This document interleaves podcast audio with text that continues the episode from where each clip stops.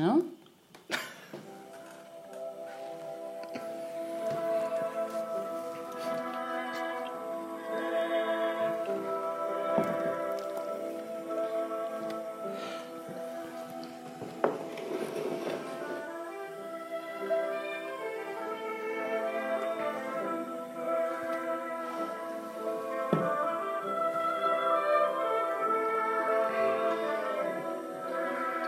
Welcome to Bleach's BBC, the quarantine edition, where Bleach interviews influential people across the city and how they are affected by the corona quarantine of 2020.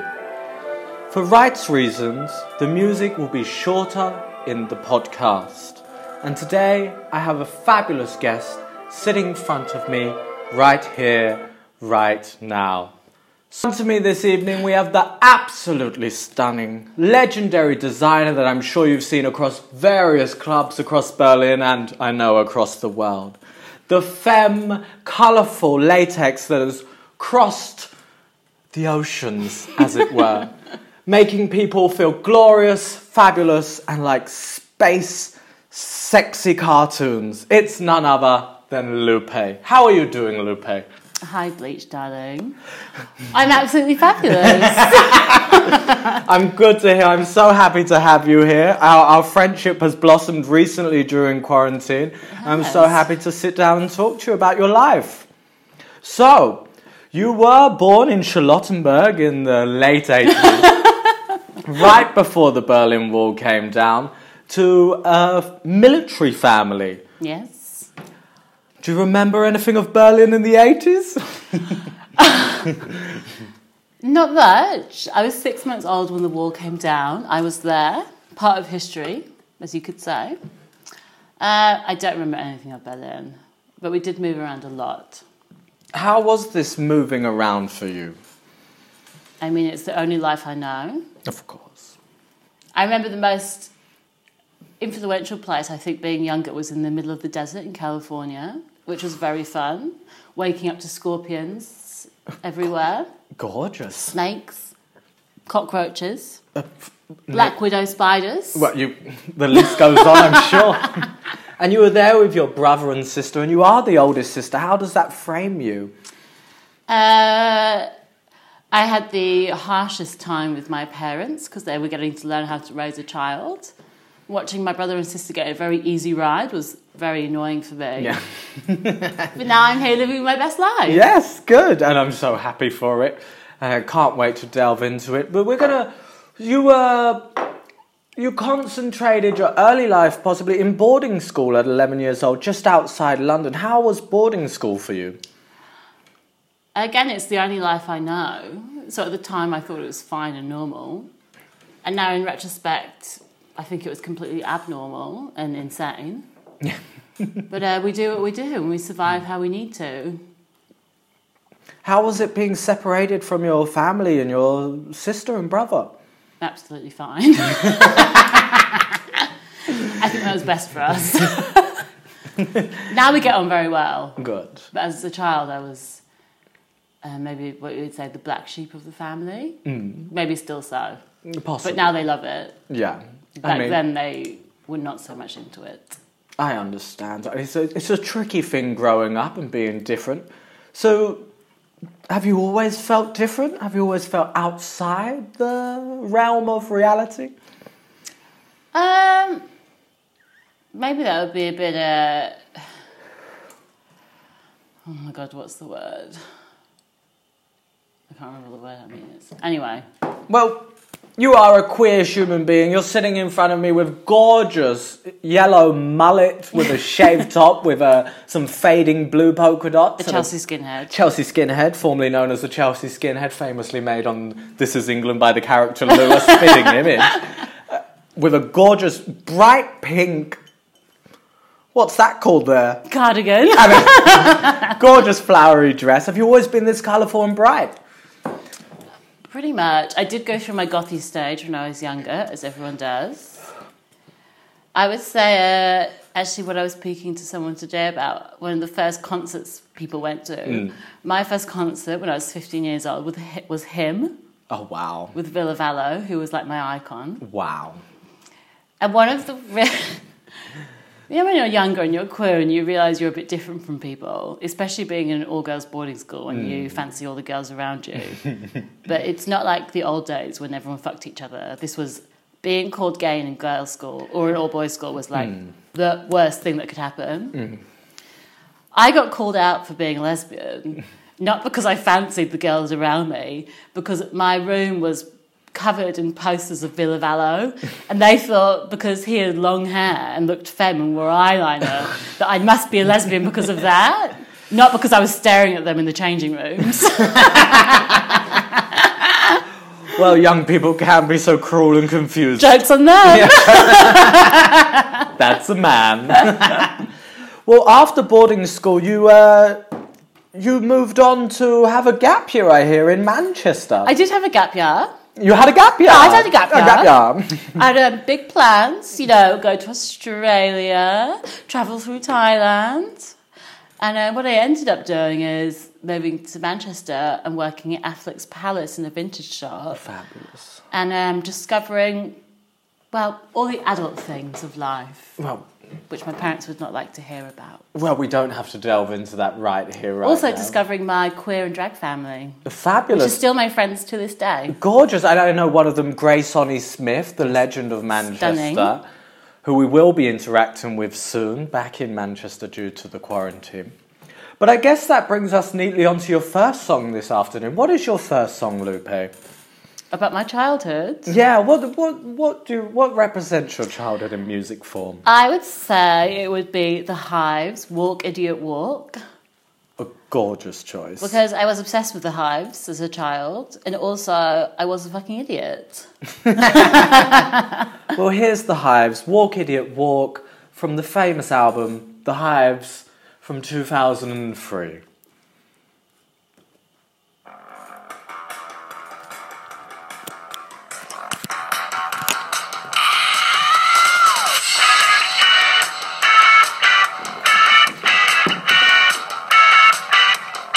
Tune, mate.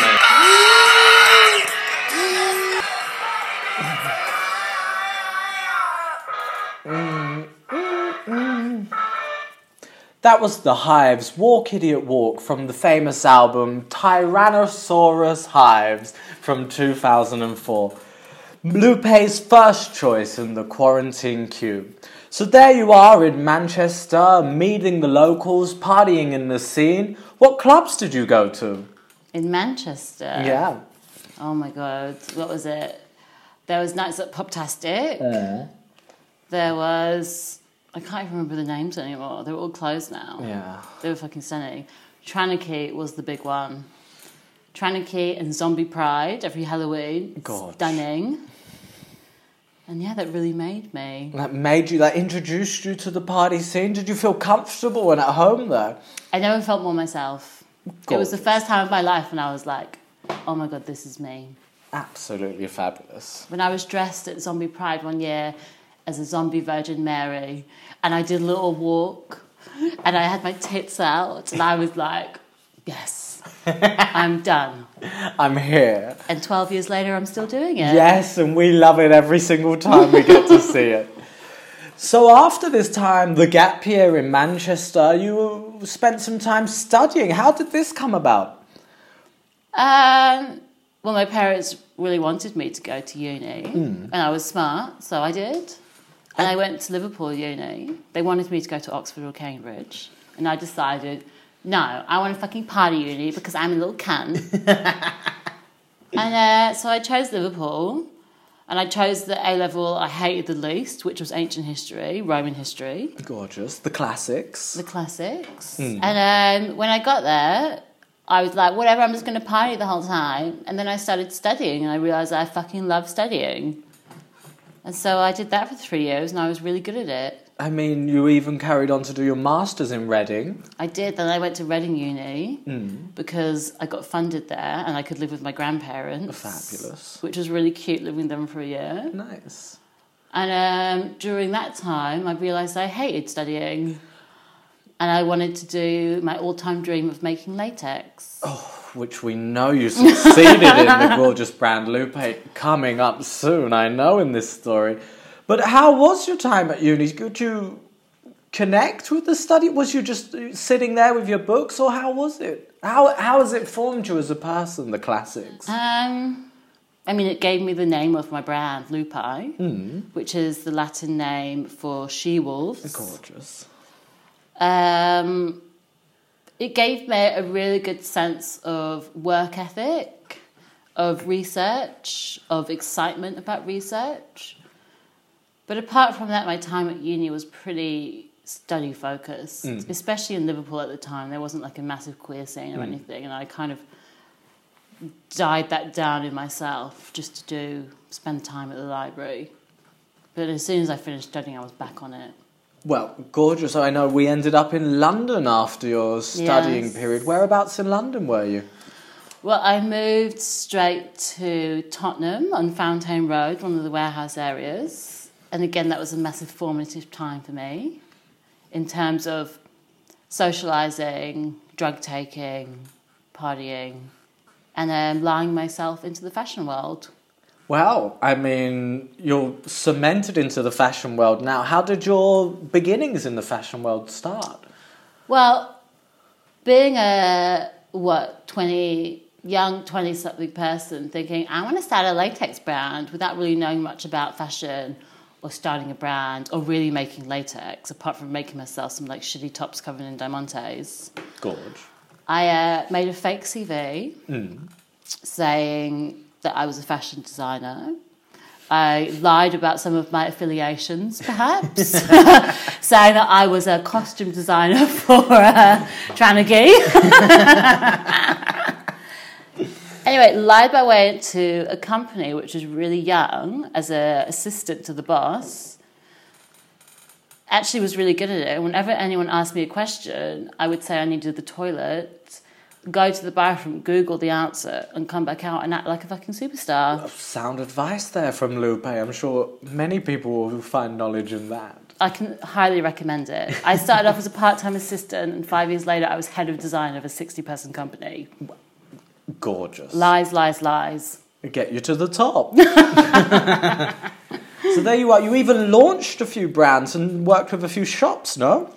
I did. I launched like many brands and launched my own brand for the company and opened two shops in Brick Lane and Portobello Road, which is still going, still stocks and Harvests. Well, gorgeous. How did the brand look? What was its style?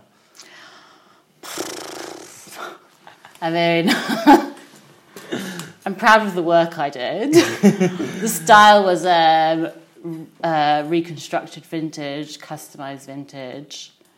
It was cute. I'm not so embarrassed, but um, it wasn't my personal taste. No. But you do got to do what the client wants. Yeah. And so you were in London for five years and learning a little bit of the fashion industry through this company. And obviously, Lupe, the latex brand, was in the behind the scenes. Why did we not see it come forth? drugs. I moved there to start it, and then I um, discovered the party scene, more of the queer scene, more of the BDSM scene, and that really took over my life for a long time. No regrets. No. And then after maybe the fourth year, I was like, shit, didn't I move to London to do something for myself instead of work for other people all the time and make them money? And then in the fifth year, I was like, fuck this shit. I'm moving to Berlin and I'm starting a latex brand. Fabulous. And then we see the real birth, the launch of Lupe, the latex brand, Yes, three um, years ago. Oh, God. Almost three years. 2017, and it's been going on robes and strobes and all sorts of things since then. But you did touch on there the sex scene, the BDS scene. How was what, what, is, what what was this experience? What was this? What was this for you? Um, this was always a part of me which I didn't maybe fully comprehend until I moved to London and started being involved with people with that. But um, this is something that is ultimately part of me, and discovering and understanding and accepting that, that side of myself made me so confident in who I am as a person, far beyond the sex side. Just me understanding who I am and being like, I'm fucking Michelle and I'm going to kill it. Yeah. And um, yeah, that changed my life. Fabulous. Absolutely fabulous. So after this time in London, you did make the journey to Berlin, and here we are in Berlin, three years after Lupe's been launched. How's this journey been from small time brand working off Instagram, trying to get your feet on the ground to now a website running, stocked in several shops across Amsterdam and sending shippings all around the world? How's that journey been? It's been fab. It is um, not as smooth sailing and, and easy as maybe some people think it is. But I've been very lucky that people really like my stuff and it resonates with a lot of people.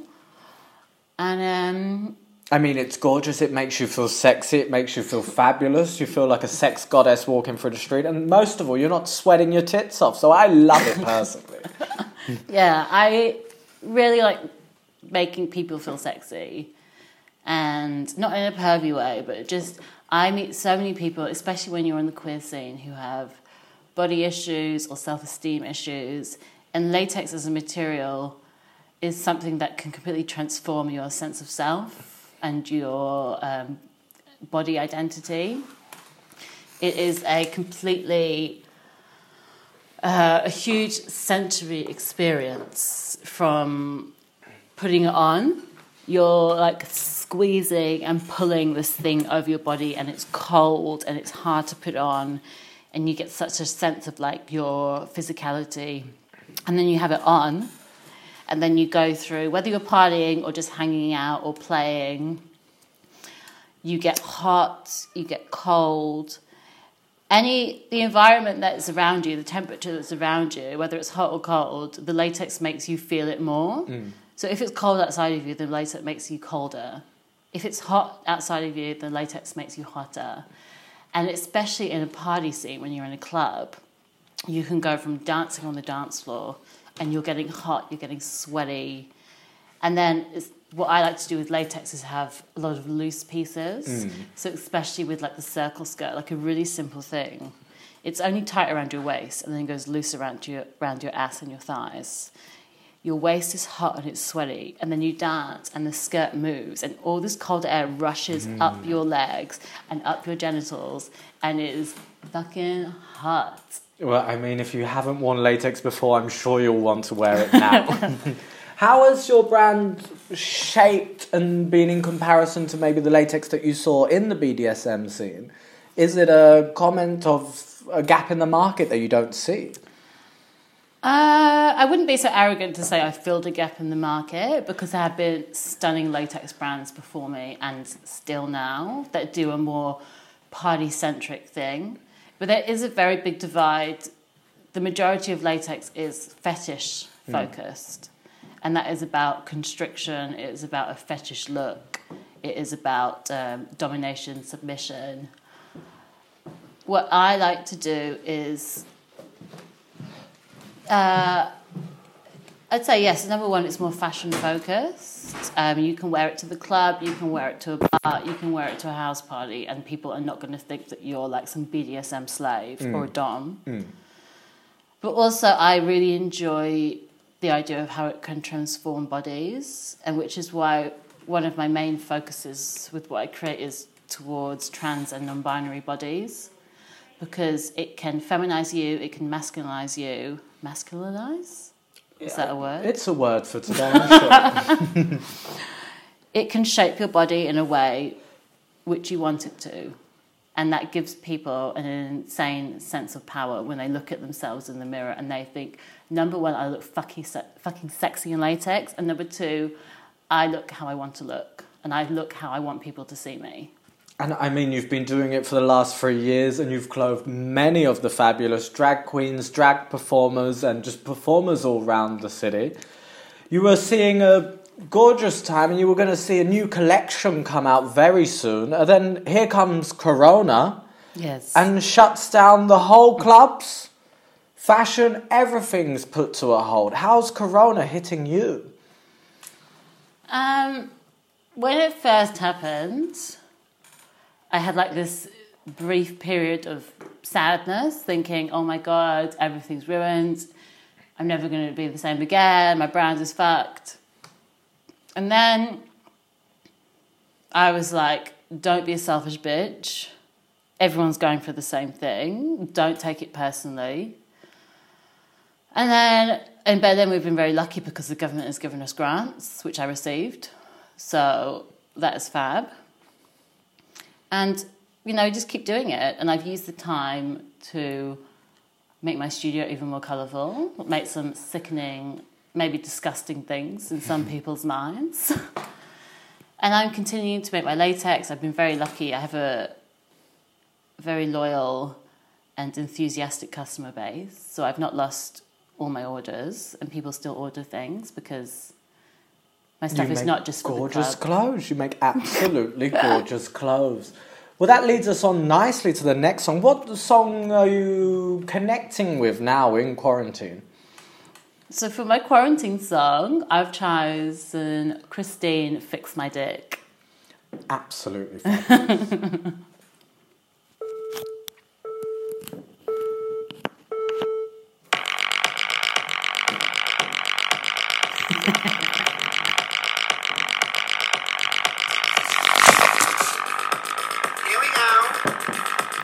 sick.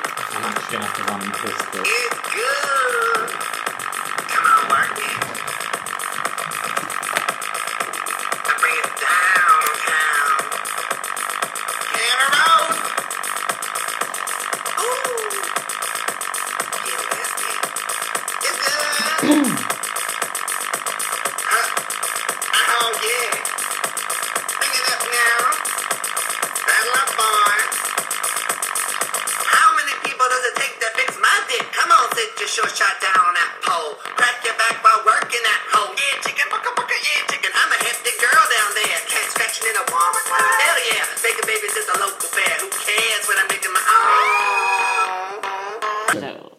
That was Christeene Fix My Dick from the Texan artist Christeene from the 2009 2009. re- Yeah, I've just researched the 2009 video release. It was an oh LGBT short movie. A fabulous choice there, representing time in quarantine. And of course, Christeene, along with many other queer artists, are making amazing work. What is your. How do you feel about the scene at the moment? I think it's gorgeous. Yeah. I think it's fabulous that there's so much more representation, especially when it comes to like drag kings and performing masculinity. That has become, I wouldn't say much more mainstream, but much more like in the scene. And I think it's only getting better and better. I mean, it's absolutely gorgeous, and obviously, you've dressed many gorgeous people within this scene. Who is the famous or your favourite person that you've dressed? I mean, apart from Bleach, Thank you, darling. um, what's my favourite thing I've made? I'd say there's two standout pieces. One was an alien pussy outfit for Fifi Phantom, a burlesque artist here in Berlin. Gorgeous artist. And another one was my queer sissy faggot body for Bo Azra. Mm. Bo Azra, obviously the partner of Grace on the gorgeous couple that we miss dearly, moved back back to Manchester. Unfortunately, Unfortunately. So in Berlin, what do you feel? How do you feel your latex is landing here? Is this the home for Lupe? Has this been the breeding ground for it? I kind of always knew that Berlin was going to be the place where it would start because Berlin, first of all, is so much freer in um, being nude, being free in your um, clothing expression. There's so many more clubs here where you can go out naked, you can go out in latex, and no one cares. Hmm. Like I've lived in places where if you go out in a full, fully decked out in latex or in drag, people will be like, "Oh, what's this?" in Berlin, people literally do not give a shit. They're like, oh, that's cool. At best. You can do what you want and they don't care. And I think that's wonderful. You can walk down the street. I mean, I live in Charlottenburg, which is not the coolest area of Berlin. I've come home so many times in full latex on a train full of people going to work and they don't they don't even give you a second glance. They're like, oh, she's had a fun time. Cute. I mean, it is the city that has harbored so many relationships all the way through history, and we're very lucky to be here right now. Yes. Unfortunately, we see the crisis hitting Berlin very hard with clubs closing and shops struggling. How has, how has it been for you? Has it bounced back okay? I mean, all the shops that I stock in closed, obviously. And um, there was a period of a month when it started where sales were zero. And I had a lot of performer outfits cancelled because obviously they don't have any work. So, no disrespect to them. Obviously, they're going to cancel them. But um, there is, I think we're very lucky in Berlin because it's not affected Germany so hard, and our healthcare system has been fab and controlled it to a level. And there is, especially now, like a massive sense of hope for the future. And while things like Whole Festival are cancelled, which is um, very sad, but obviously good for public health, there is a big sense of hope in the artistic community, and especially in the drag scene. As soon as the clubs got cancelled, within like two days, there was online drag shows, and there's been like online DJ sets, and Berlin will not quit the party. there could be a global pandemic, and Berlin will not quit the party. They will just make do with what they can, and while yes, it has been like a massive effect on my business, I'm one of the lucky ones where I'm still paying my rent and getting by. And um, there is a sense of hope and there's a sense of like uh, passion for the future. And so I'm not scared. Oh, I'm not scared hmm. Well, in terms of in terms of creativity and uh, what people will continue doing once this is over. I'm not scared for that. Well, you are a positive person, a creative person. You've been working hard in this period. I've seen clothes flying out the door, mm-hmm. shipped across pl- all over the world. But along with that, you've been doing up your studio. What have you been doing in your studio in quarantine? Oh my god, I've been painting. Hmm. I've been making plant pots. I've been putting up posters, which I've not done in a long time. And yeah, my aim for the end of quarantine is to have no white walls, no white anything. Gorgeous. Absolutely gorgeous. Well, I mean, you're doing very well and you're handling it gorgeously. What do you feel on a global scale how the world is handling this? Do you see a hopeful future in front of us? What do you think of the current system and how it engages with queer performers, queer people, and the queer scene? I mean, on a global scale, it's very difficult to talk about globally, but I'd say in Berlin we live in a very nice bubble. Hmm.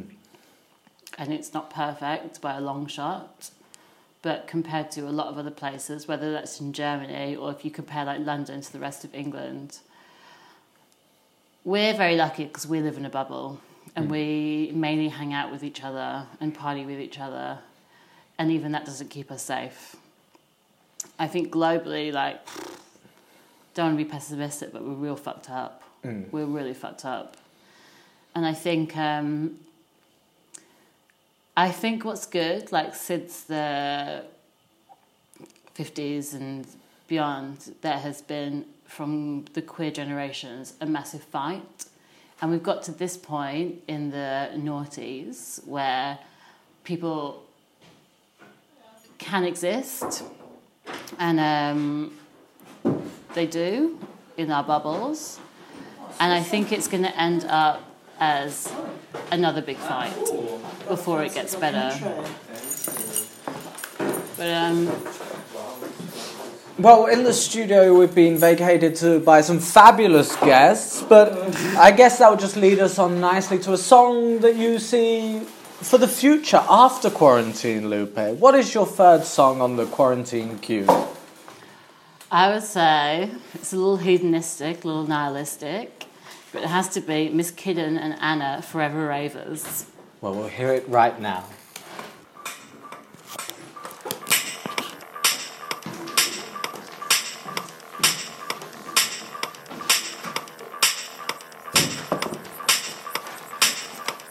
Next. Justin Punk. No.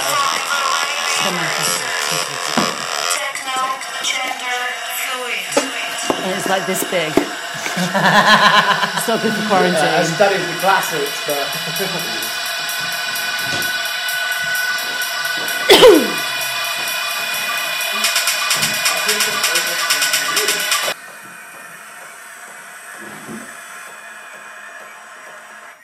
that was Forever Ravers by Anna and Kittin, the song from 2019 of the album Spisha 112. That was your last song on the quarantine queue here at Bleachers BBC.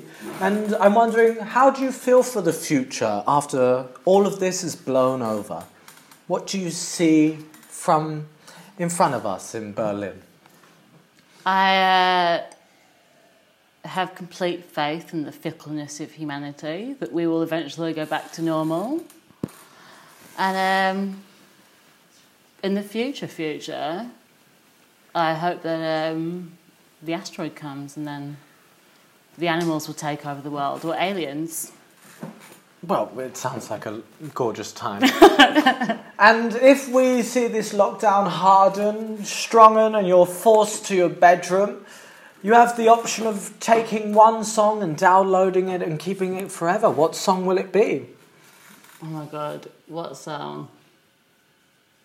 It would definitely be a Christeene song Fabulous. because they're like my favourite artist of all time. Maybe not Fix My Dick. Maybe like African Mayonnaise. Fabulous. That's a banger. And then I give you the full works of Shakespeare and the Bible, and you get to choose a book of your own. What is your choice of book in quarantine? I mean, I'd love to say something like really hardcore, like Scum Manifesto, but it is like 20 pages long, so it's not going to be very good for quarantine.